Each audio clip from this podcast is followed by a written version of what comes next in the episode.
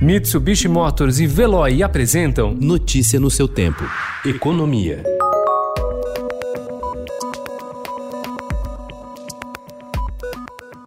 A dificuldade apontada pelas pequenas empresas em acessar as linhas de crédito emergenciais do governo fez recair sobre os grandes grupos empresariais o papel de financiador das atividades de seus fornecedores e distribuidores. Enquanto, de um lado, houve dilatação nos prazos de cobrança dos clientes da distribuição que tiveram estabelecimentos fechados nas cidades em quarentena, de outro, a necessidade de garantir o fluxo de suprimentos no retorno das atividades vem exigindo a antecipação de pagamento pagamentos a fornecedores que sofrem com a insuficiência de caixa em razão do longo período de interrupção dos pedidos.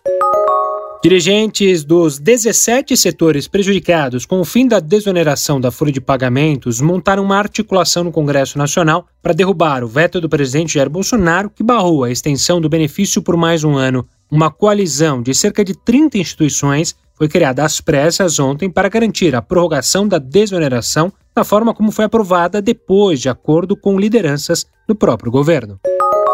Pressionado por empresários e políticos, o vice-presidente da República, Milton Mourão, tentou sinalizar que o governo está alinhado com a demanda internacional para combater o desmatamento na Amazônia. O Conselho Nacional da Amazônia Legal, que é o órgão chefiado por Mourão para dar respostas ao setor, porém, ainda não apresentou resultados concretos que fossem satisfatórios aos apelos internos e de fora.